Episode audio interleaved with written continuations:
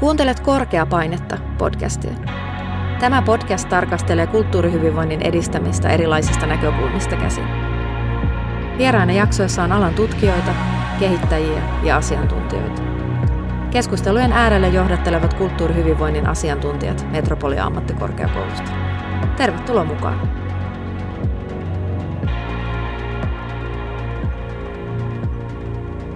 Keskustelemme tässä jaksossa mielen hyvinvoinnista ja luovan toiminnan keinoista edistää sitä.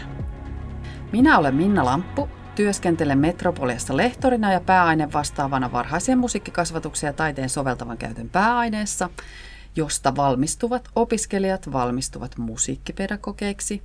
Ja lisäksi toimin Metropoliassa kulttuurihyvinvointiin liittyvän kehittämistyön äärellä osaamiskeskittymä Kuveren asiantuntijana – sekä uusia säveliä etsimässä hankkeen projektipäällikkönä. Tänään tässä podcastissa vierainani ovat Eeva Tavast ja Heidi Oilimo. Aloitetaan Eeva sinusta. Sä työskentelet Metropolia ammattikorkeakoulussa psykologian lehtorina ja sä oot ollut myös mukana tässä uusia säveliä etsimässä hankkeessa mielen hyvinvoinnin asiantuntijana. Ja hankkeessahan toteutettiin omaishoitoperheille suunnattua luovaa ryhmätoimintaa vuosina 2021-2023. Hankkeessa toteutettiin omaishoidettaville lapsille ja aikuisille suunnattua luovaa toimintaa. Ja ryhmätoiminta toteutettiin moniammatillisessa ohjauksessa. Kyseessä oli monitaiteinen toiminta, eli ryhmissä tehtiin monipuolisesti eri taiteisiin, ilmaisuun ja muuhun luovaan toimintaan liittyvää tekemistä. Ja hankkeen ryhmätoimintaan osallistui sekä omaishoidettavat että omaishoitajat yhdessä. Menikö kattavasti ja oikein tämä esittely Eeva? Meni ihan kattavasti. Ehkä lisäisin, että, että perusammatiltani olen psykologi ja olen työskennellyt erityislasten ja kaikenikäisten aikuisten kanssa myös psykologin ammatissa ja aiemminkin ohjannut ryhmiä, kuten tässä uusia säveliä etsimässä hankkeessa sitten seitsemää erilaista omaishoitoperheryhmää. Kiva. Kiitos Eeva. Ja toisena vieraana täällä studiossa kanssamme on geronomi Heidi Oilimo, joka työskentelee vanhustyön lehtorina Metropolia ammattikorkeakoulussa myös hyvinvoinnin osaamisalueella ja olet Heidi työskennellyt myös Eläkeliitossa musiikkisuunnittelijana tunnemusiikkitoiminnan parissa muun muassa. Joo, pitää paikkansa. Geronomin, geronomikoulutuksen lisäksi mulla on pohjakoulutuksena sairaanhoitajan koulutus, että on hyvin moni, monipuolisesti tullut tarkasteltua – sitä mun kohderyhmää, eli ikäihmisiä. Mun mielenkiinto on ennen kaikkea just siellä ikäihmisten hyvinvoinnin ja parhaan mahdollisen elämänlaadun puolella ja siihenhän kaikki luovat menetelmät, taide ja kulttuuri tarjoaa erinomaisia mahdollisuuksia. Hienoa. Kiitos. Tervetuloa Heidi. Hienoa, että pääsit tulemaan. Korkeapainetta sarjassa on ilmestynyt jakso, jossa keskusteltiin siitä, mitä mielen terveys tai mielen hyvinvointi oikein onkaan. Ja, ja siitä, että miten luovuus ja luova toiminta voi auttaa ja tukea mielen hyvinvointia. Tähän alkuun voisi olla nyt hyvä hetken ajatella sitä, että no mitä se mielen hyvinvointi nyt todella oikein onkaan. Eeva, voit sä avata sitä? No mä yritän paketoida sitä pähkinänkuorea. Kannattaa kuunnella toinenkin jakso aiheesta, jossa käsitellään sitä laajemmin. Mutta mä sanoisin, että mielen hyvinvointi on oleellinen osa hyvinvointia. Että hyvi, kokonaishyvinvointia ei ole ilman mielen hyvinvointia. Ja mielen hyvinvointi on varmastikin jotain paljon enemmän kuin se, että on psyykkisiä häiriöitä tai ongelmia. Eli se ei ole vain niiden puuttumista, vaan se on jotain enemmän – se on semmoinen voimavara, johon me voidaan kaikki vaikuttaa, esimerkiksi luovalla toiminnalla, mutta monella muullakin keinolla. Ja se on asia, joka on dynaaminen, eli se vaihtelee ihan meillä kaikilla ihmisillä, samalla lailla kuin muukin hyvinvointi vaihtelee. Joskus ollaan sairaana ja joskus terveenä ja joskus jotain siltä väliltä. Ja mielen hyvinvointi on asia, joka, joka niin kuin mahdollistaa semmoisen psyykkisen tasapainon palauttamisen silloin, kun arki heittää meidän eteen erilaisia haasteita, vaikkapa omaishoitoarki on raskasta. Se oli kieltämättä hyvin kattavasti pähkinänkuoreen laitettu selvennys siitä, mitä mielen hyvinvointi on. Ja mulle tuli mieleen tuosta, kun sä sanoit, että se on osa kokonaishyvinvointia, että ainahan Suomessa on vanha sanalasku, joka sanoo, että terve sielu terveessä ruumiissa. Ja mä oon aina kyseenalaistanut sitä, että mä itse näen hirveän pitkälle niin, että se olisi pikemminkin toisinpäin. Että vaikka keho olisi kuinka terve, jos et sä voi mieleltäsi hyvin, niin sillä terveellä keholla ei tee kovin paljon mitään. Ja se mielen hyvinvointi tai pahoinvointi vaikuttaa vahvasti siihen myös siihen niin kuin fyysiseen hyvinvointiin. Eli sitä pitäisi, sen, sen ylläpitämistä ja siitä huolehtimista, niin sitä pitäisi paljon enemmän vielä korostaa, eikä aina vaan sitä, että käykää siellä kuntosalilla. Voisi käydä ihan hyvin mielen kuntosalilla mm. ja, ja hankkia niitä voimavaroja, mistä Eeva juuri puhui. Mm. Tosi mielenkiintoinen ajatus, että voisi käydä tällaisella mielenkuntosalilla. Kyllä. Mitähän siellä tehtäisiin? Siellä tehtäisiin varmaan kaikkea mahdollista, mistä e, ihminen itse nauttii, mikä hänelle on tärkeää. Ja sitten sitä tehtäisiin mielellään vielä yhdessä muiden ihmisten kanssa. Niin mä luulen, että siinä päästäisiin jo aika lailla hyviin tuloksiin. Mm lähtisi mielen lihaksisto vahvistumaan. Kyllä, tämä kuulostaa nyt juuri tällaiselta uusia säveliä etsimässä ja varmaankin myös tunnemusiikkitoiminnalta, eikö niin? Heidi, voitko avata, mitä se tunnemusiikkitoiminta on? Oi voi, toki voin ja mielelläni pääsen eh, lempiaiheeni pariin, koska tunnemusiikkitoiminta on esteetöntä, osallistavaa, toiminnallista – ikäystävällistä musiikkitoimintaa. Ja se on äh, alkanut alun perin hankkeena 2012. Eläkeliitto hallinnoi sitä. Se ehkä se ydin on siinä, että tunnemusiikkitoiminta kouluttaa vapaaehtoistoimijoita. Ja vapaaehtoistoimijat saa näillä tunnemusiikkikursseilla, he saavat sitten eväitä tällaisen erilaisen musiikillisen ryhmätoiminnan ohjaamiseen. Ja se tarkoittaa sitä, että he saa paljon valmiita toiminnallisia reseptejä – mitä voi tehdä, ettei tarvii itse omasta päästään kaikkea keksiä, vaan saa heti soveltaa niitä käytäntöön.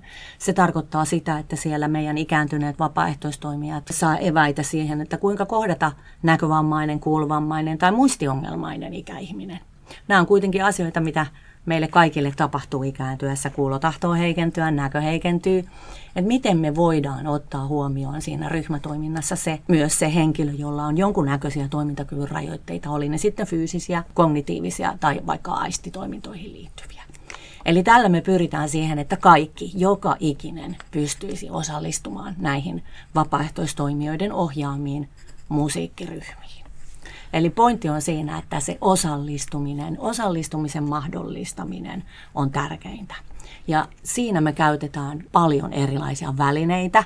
Se on hyvin monitaiteista, se on hyvin luovaa. Siinä liikutaan, lauletaan, tanssitaan, tehdään draamaa, käytetään kaikkia niin kuin taiteen keinoja ja erilaisia välineitä maali, maalipensseleistä sifonkihuiveihin ja rytmimuniin, millä ikinä me saadaan jollain lailla houkuteltua sitä jäljellä olevaa toimintakykyä esiin.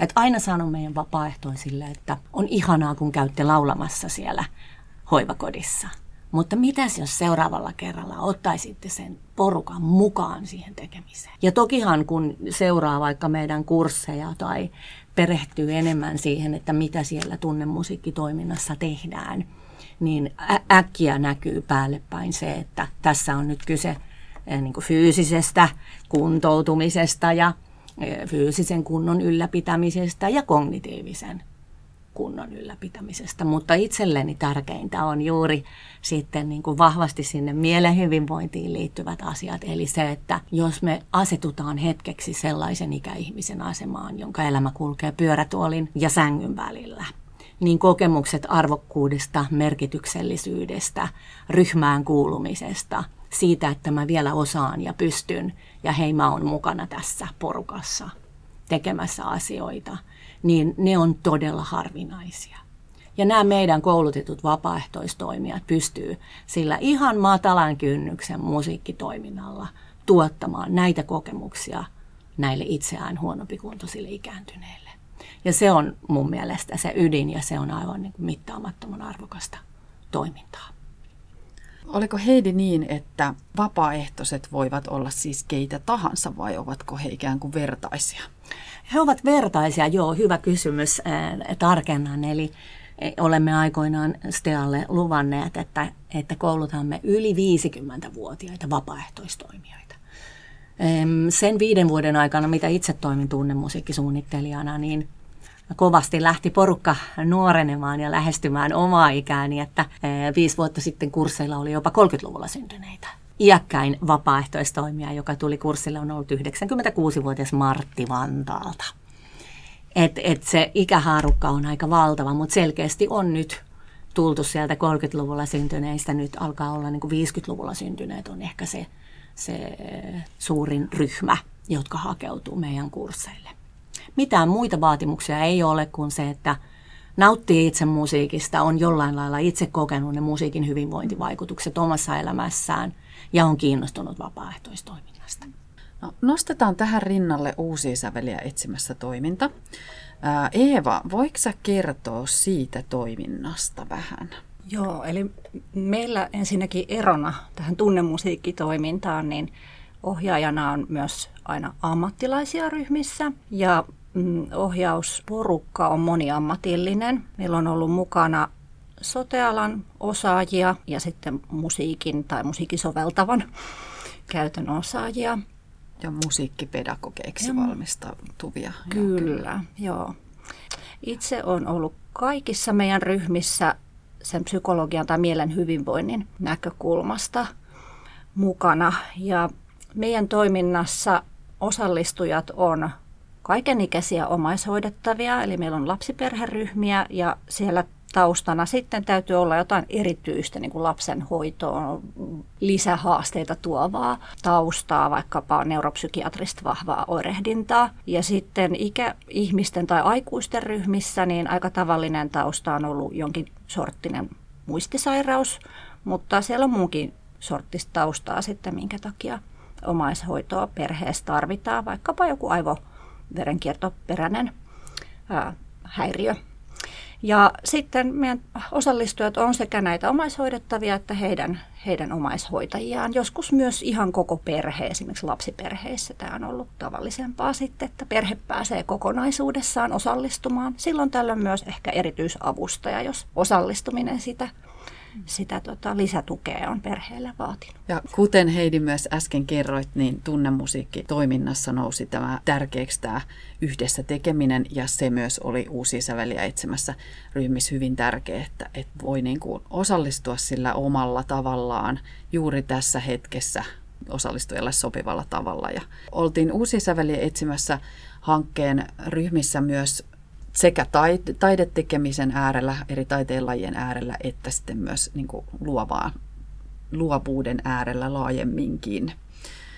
Ja kuten äsken todettiin, että, että se osallistuminen on tuossa tärkeää, niin kiinnostaisi nyt vähän niin kuin molempia tälle ehkä vertaillakin tai tai nostaa molemmista esiin, että, että mitkä on juuri niitä erityisiä niin kuin mielen hyvinvointiin vaikuttavia niin kuin tekijöitä silleen konkreettisesti kuvattuna.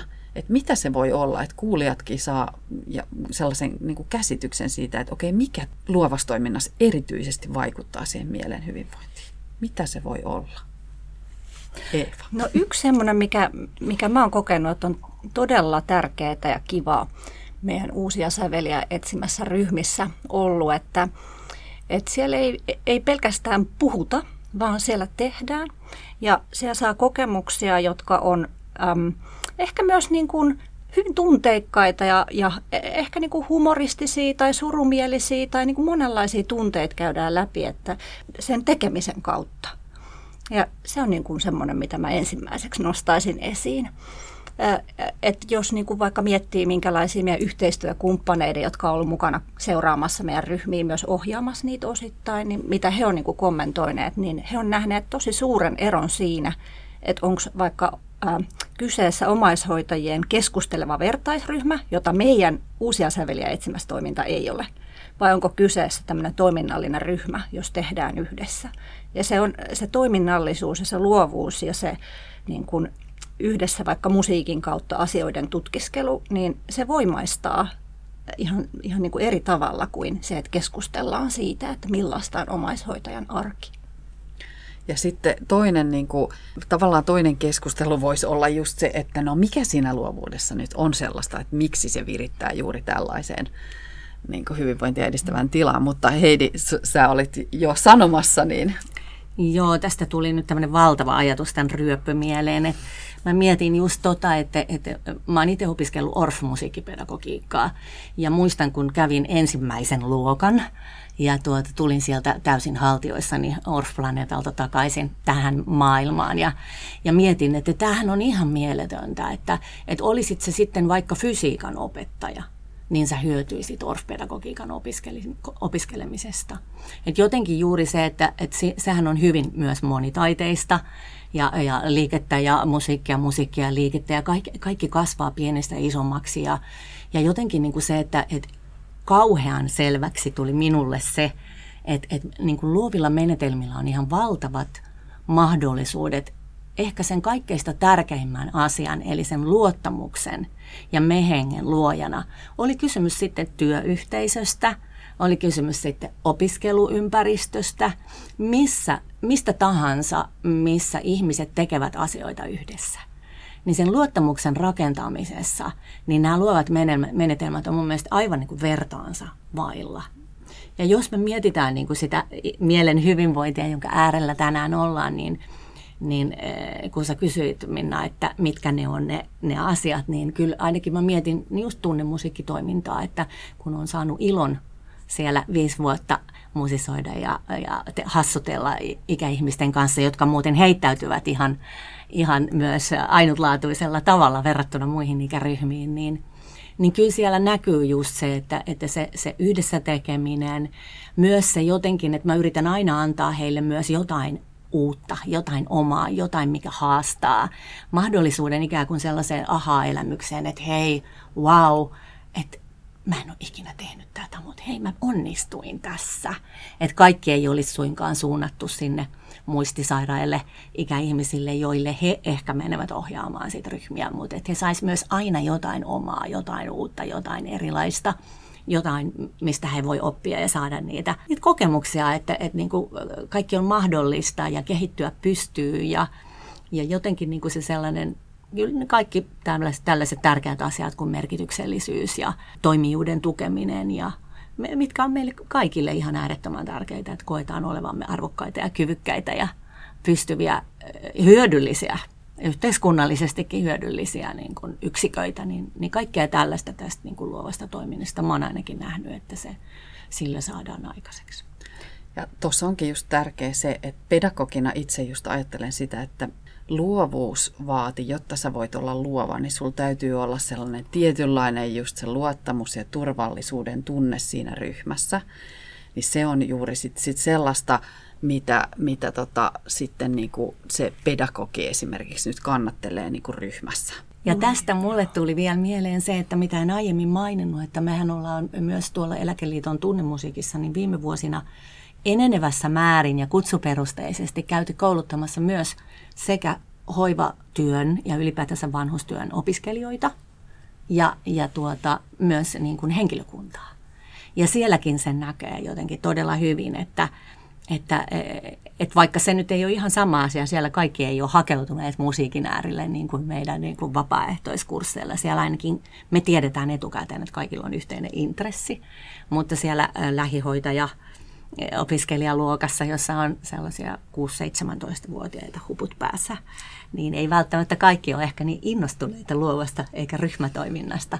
Mutta se, että kun sen porukan saa myös niin kuin innostumaan ja jotenkin niin kuin madallettua sitä kynnystä myös niin kuin heille. Että sun ei tarvi olla virtuoosi muusikko tai, tai tuota, näyttelyitä pitänyt taiteilija, eikä sun tarvii ö, osata laulaa nuotilleen, vaan sitä musiikkia ja taidetta ja kulttuuria voi hyödyntää niin monella tavalla, että oikeastaan tarvitaan vaan sitä halua ja rohkeutta ja myös ymmärrystä niiden mahdollisuuksista ja merkityksestä. Että se on niin kuin ainoa, mitä tarvitaan. Kyllä, ja sen halun ja rohkeudenkin vielä voi tavallaan myös rakentaa siihen, että, että jos en ole rohkea nyt, niin silti tässä ryhmässä voit olla sellainen kuin olet ja pikkuhiljaa saatat rohkaistua, kun huomaat, että tässä voidaankin nyt luottaa toimi, toisiin ja tässä on hyvä ilmapiiri. Tässä voi kokeilla, eikä haittaa, jos menee joku asia väärin. Juuri näin. Ja sitten siinä on vielä sellainenkin asia, että kaikille mä aina, aina hoen sitä, että kaikille löytyy se oma tapa toimia. Että ei ole jotain tiettyä persoonallisuutta, joka ainoastaan kelpaisi, sanotaan nyt vaikka musiikkiryhmän ohjaajaksi. Jos sä oot vähän introvertimpi, etkä on niinku sellaisen reippaan musiikkiliikunnan ohjaaja tyyppi, niin, tuota, niin ainahan sulle voi jäädä vaikka musiikkia muistelu. Kuunnelkaa niitä ikäihmisille tai kenelle tahansa ikäryhmälle tärkeitä kappaleita, keskustelkaa niistä. Tapoja on niin monia. Toki ihana, kun nostit nyt on musiikkia muistelu, niin, niin tota, katson tässä nyt Eevaa, Eevaa kun tota, mietin just sitä, että millä tavalla noissa uusia säveliä etsimässä ryhmissäkin jaettiin niitä elämän kokemuksia sitten sit esimerkiksi jonkun taiteen äärellä ollen. Mm. Että miten, miten ne merkitykselliset elämän hetket niin kuin tuli siinä yhdessä esiin ja, ja miten niitä saattoi siinä ryhmässä vielä kokea niin kuin tärkeämmiksi mm. ja minkälaisia eri syvyyksiä se asia saa, niin sillä on varmasti niin kuin mielen hyvinvoinnin kannalta vaikutuksia, eikö niin? Kyllä, ja mä ajattelen liittyen tähän, tähän tota Heidinkin kommenttiin tästä äh, aha-elämyksistä ja yllätyksellisyydestä, että, ja sitten Minna sun, mitä sä puhuit siitä luovuudesta, että se luovuus on yksi reitti, millä päästään enemmän siihen niin kuin elämän niin kuin aika vaikeisiinkin juttuihin ja semmoisiin herkistäviin tunnelmiin. Jos mietitte vaikka jotain musiikkikappaletta, joka teitä koskettaa, niin sehän, sehän on ihan erilainen väylä niihin tunteisiin kuin se, että kysytään, että mitä sun elämässä on tapahtunut. Ja sitten kun me luodaan se väylä ja se ohjaus on just niin kuin turvallista, niin sitten voidaan lähteä tutkimaan sen jälkeen. Ja usein uusia säveliä etsimässä ryhmissä tutkittiin sen tekemisen kautta, mutta sitten me keskusteltiin sen jälkeen. Ja se keskustelu lähtee ihan erilainen liikenteeseen sen tekemisen kautta. Kyllä. Joo, sä oot Eeva tuossa kyllä niin asian ytimessä kuin voi olla, että mä en malttanut olla kysymättä näiltä äh, vapaaehtoistoimijoilta, joita haastattelin, haastattelin ää, äh, tuossa muutama vuosi sitten, niin sitä myös, että mikä se musiikin merkitys on nimenomaan siinä toiminnassa, miksi olet valinnut juuri musiikin. Ja se tuli kyllä kaikilta haastateltavilta, vähän eri muodossa, mutta jotenkin hyvin poettisesti ja kauniisti ja intohimoisesti se tuli tasan kaikilta. Että se musiikki mahdollistaa sellaisen niin kuin nopeamman lähentymisen ja äh, intimoitumisen sanoisin ilman, että nyt äh, ajatellaan siellä muuta kuin sitä, että tullaan läheisiksi ystäviksi, mikä ei ole mahdollista pelkässä kahvipöytäkeskustelussa. Et just toi, mitä sanoit Eeva tuolla niin kuin, äh, uusia säveliä etsimässä hankkeessa, mitä te olette havainnut, niin mä oon niin monta kertaa näiden viimeisten vuosien aikana päässyt todistamaan ja kuulemaan niin valtavan isoja elämän tarinoita, hetkiä, mitä ei koskaan olisi tullut kerrottua sille, että by the way, korvapuustia purastaan välillä ja otetaan huikkakahvia, että, että mulla onkin tällainen translapsi, joka yritti itsemurhaa 11-vuotiaana. Ja tämän kertoo 83-vuotias ihana valkokiharainen rouva. Että päästään todella niin päästään tosi isojen asioiden äärelle. Ja pelkästään monesti se, että ne pystytään jakamaan siinä ja sieltä tulee se jo ryhmä, jossa luottamusta on, tulee siihen tueksi ja halaa, niin siinä ei välttämättä edes tarvita mitään sanoja. Joo, ja mä ajattelen, että kyllä sen väylän sinne sinne omiin muistoihin voi tuoda tietysti joku muukin taidemuoto, vaikka me ollaan ryhmissä kateltu taideteoksia. Ja, ja tota, sitten osallistujat on itse valinneet jonkun semmoisen, joka lähtee puhuttelemaan ja sitä on sitten lähetty työstämään esimerkiksi äänimaiseman keinoin ja, tai muistelemalla sitä, että minkälaiset vaikkapa pääkaupunkiseudun maisemat omaan elämään liittyy ja miten ne on muuttuneet ja miten oma elämä on muuttunut niin tämmöinen muukin reitti kuin musiikki voi, voi luovasti, luovasti viedä sinne tunteiden ja muistojen äärelle. Todella hienoa, että meillä on ollut mahdollisuus tällaiseen toimintaan ja on edelleen muun muassa tunnemusiikki toiminnassa ja näihin, näihin tota, tärkeisiin arvoihin ja asioihin, mitä, mitä näissä nousee ja hyvinvointivaikutuksiin, joita näistä saadaan. No sellainen vielä mietin nyt sitä, että mitä sitten? Et nyt meillä on ollut näitä, meillä on uusia säveliä etsimässä toimintaa on ollut ja, ja tunnemusiikkitoimintaa on, niin mitä ajattelette nyt, mitä voisi vielä olla tai mitä ehkä puuttuu? Ehkä se jatkuvuus jollain lailla pitäisi turvata ja jos mä mietin nyt eh, tämän oman kohderyhmäni eli ikäihmisten kautta tätä asiaa, niin, niin kyllä mä kovasti haluaisin, että enemmän saisi edelleenkin olla sitä koulutusta ja etenkin mä toivoisin sitä niin kuin herättelyä, innostusta – ja, ja koulutusta sinne, niin kuin sinne kentälle, sinne ruohonjuuritasolle, koska silloin se tavoittaa ne ikäihmiset. Jos mä hoitajalle on sanonut, että ja aina sanon, että älkää tulko sanomaan minulle, että teillä on niin kiire. Että siinä se lempi istuu lounaspöydässä ja tuijottaa seinää tai jotain merkityksetöntä TV-ohjelmaa lounaan jälkeen. Kaunis kappale soimaan maalisuti käteen ja lempi, voinko mä vähän paijata sua tällä siveltimellä? Kolme minuuttia.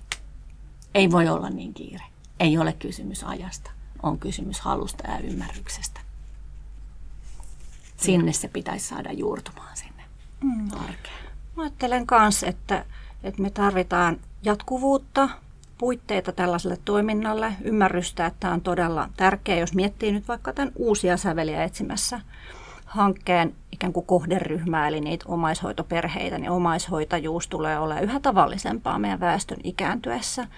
Ja nämä omaishoitajat tekee nyt jo voimiensa äärirajoilla monet tätä tosi tärkeää sydämellä tehtävää työtä, omaishoitoa. Ja, ja he on niin kuin ansainneet kaiken tuen, mitä, mitä me pystytään heille antaa.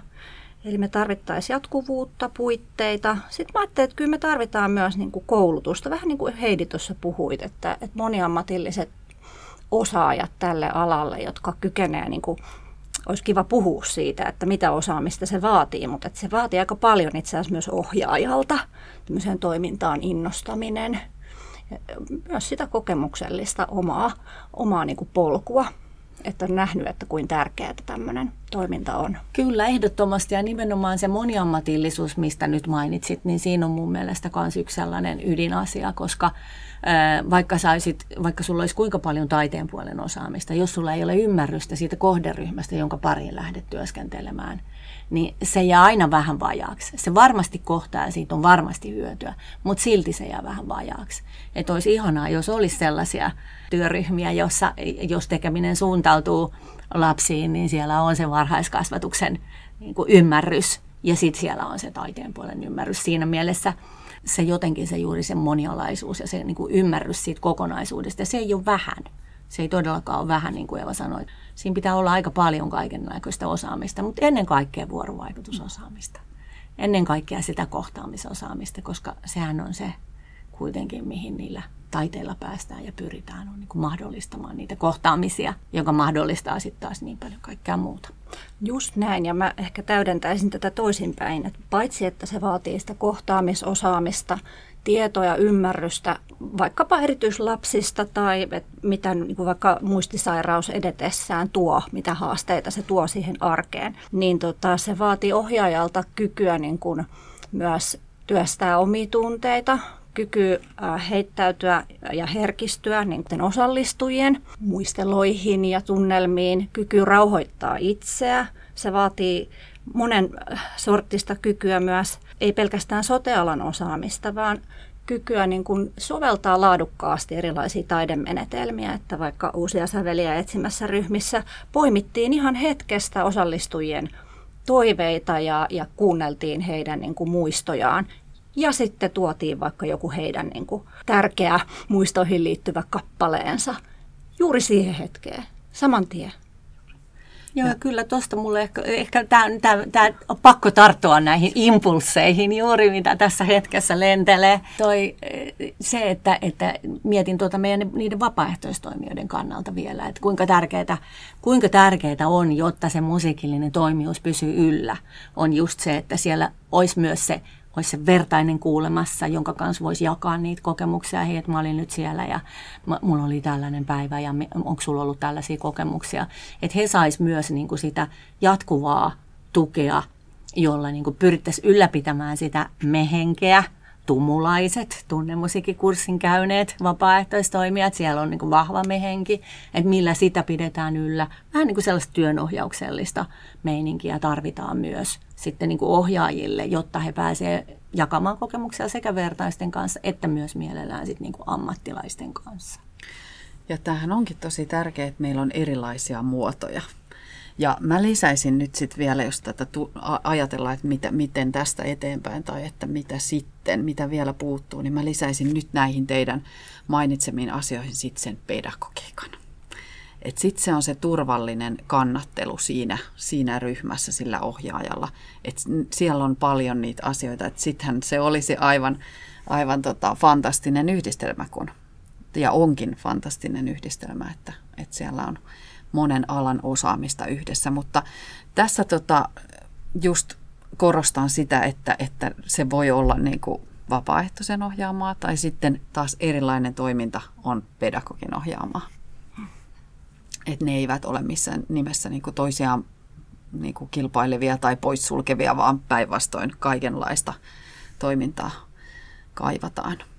Mutta jatkuvuus on kyllä semmoinen asia, että meillä on helposti lyhytkestoisia kehittämishankkeita ja sen juurtuminen on sitten se, että, että nyt tarvitaan niitä rakenteiden uudistamista ja semmoista, että se saadaan oikeasti sisään niin, että sitten voidaan niin kuin olla niin kuin sen kokonaisvaltaisen, holistisen ihmiskuvan äärellä työskentelemässä. Se Kyllä vaan. mahdollistuu. Ja se on vielä jotenkin niin kuin, just vaikka jos mietitään tätä vapaaehtoisten ohjaamaa erilaista taidetoimintaa, niin, niin mikään ei ole niin helppoa kuin sanoa, että sehän on niin kuin täydellinen win-win case, että siinä voittaa yhteiskunta, vapaaehtoistoimija itse ja, ja niin kuin kohderyhmänä olevat henkilöt, ja että säästetään rahaa. Mutta sitä harvemmin sitten tullaan maininneeksi, että, että se vapaaehtoistoiminnan ylläpitäminen, organisoiminen, se vaatii henkilöresursseja ja taloudellisia resursseja, jotta sitä jatkuvuutta pystytään luomaan. Ja sen lisäksi kyllä mä nyt haluaisin tuoreena Metropolian lehtorina, niin mä näen, että mulla on valtavat mahdollisuudet tällaisessa isossa, dynaamisessa ja moniammatillisessa talossa – niin kuin verkostoitua ja tehdä yhteistyötä eri tutkintojen kanssa ja, ja viedä eteenpäin oman tutkinnon sisällä näitä luovan toiminnan menetelmiä. Ja toivon voivani ja varmasti pääsenkin hyödyntämään niin kaikkia, kaikkia tällaista ryhmäytymiseen ja luovaan toimintaan liittyviä, liittyviä harjoituksia ja eri, erilaisissa tilanteissa, ei pelkästään siellä sosiokulttuurisen innostamisen opinnoissa, vaan vaikka saatta, saatamme lähteä jonkun uuden geronomiryhmän kanssa soittamaan metropolian tiloja. Ja mitä siitä sitten saadaankaan aikaiseksi. Joo, kyllä mä kanssa ajattelen, että metropolia työpaikkana mahdollistaa aika paljon kaikenlaista. Että paitsi, että mä oon opettanut ja tehnyt yhteistyötä terapia-aloilla ja muilla sotealoilla, niin myös musiikin tutkinnoissa. Että, että sehän on ihan mieletön mahdollisuus vaikuttaa siihen, että miten näitä monialaisia osaamisia kokoaa. Eli, eli tästä eteenpäin. Kuuntelit Korkeapainetta podcastia. Podcastia julkaistaan osana kulttuurihyvinvoinnin tutkimuksen ja koulutuksen osaamiskeskittymä Kuveren toimintaa. Kuveren toiminnasta vastaavat Metropoli ammattikorkeakoulu ja Jyväskylän yliopisto. Tutustu toimintaamme verkkosivuilla kuver.fi. Seuraa myös korkeapainetta blogiamme. Kiitos kun kuuntelit.